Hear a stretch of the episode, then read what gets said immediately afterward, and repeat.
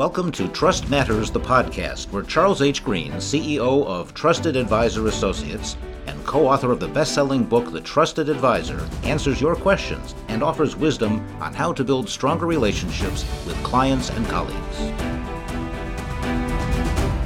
Welcome, everybody. I'm Charlie Green, along with podcast prince Jason Gluskin. Jason, what's in the mailbag for today? Charlie, the headline here is How can you kickstart a relationship if it doesn't look like the other person is interested? Randy writes in I work as an engineering lead, and my amazing boss left the company about three months ago. We had a tremendous open relationship. He really supported my career and me as a person, and in turn, I just loved going to work and doing my job. The replacement, while not a bad person, she really doesn't want to get to know me. She's all about business and proving herself fast. It's been about two months now, and I'm just not sure if it's going to change that much. I think this is just who she is. I've tried to get to know this person, but we're sort of like oil and water in terms of personality and interests. I'm happy to work hard, but I need some level of relationship with my boss to enjoy my job. What should I do here? Uh, Randy, you raise a question everyone can relate to. As Jason put it, how do you kickstart relationships? I've got a two part answer for you, but I'll tell you up front the second part is more important than the first. So, part one find common interests and explore them. This point, of course, is as old as the hills. Find out what they're interested in and engage them in conversation about that. But the reason it's as old as the hills is it's what works. It really is as simple as that. We are all flattered and engaged by people who show genuine interest in us on our terms. It's an act of generosity to show genuine interest in others, and as human beings, even bosses react favorably to what basically amounts to empathy and curiosity. So, do a little homework and try something.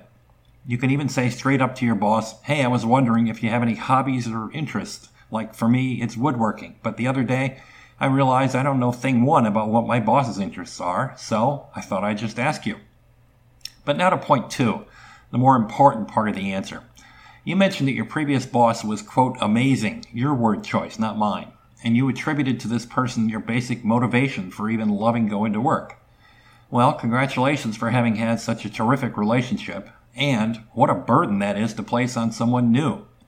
Your first boss was like lightning, and lightning, supposedly, doesn't strike twice in the same place.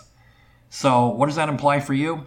I suggest it means you probably need to seek job fulfillment elsewhere other than in your boss. Maybe you can find it in other people in your workplace. Maybe you can find it in the nature of the work itself. Most likely a mixture of the two.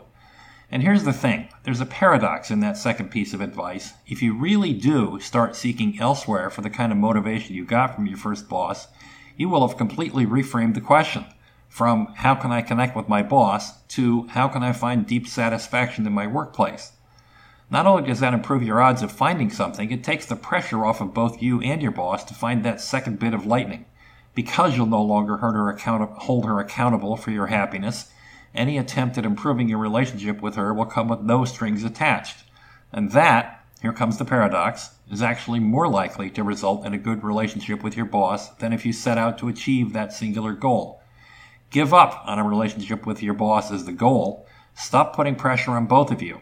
Just behave in decent, friendly, curious ways, reaching out as you would to anyone, and accept whatever result you find. After all, you can't force people to like you. But you can be generous in your outreach to others and you can adapt to their responses. You're actually more likely to get a good relationship with your boss if you stop holding her and yourself solely accountable for lightning striking twice in the same place.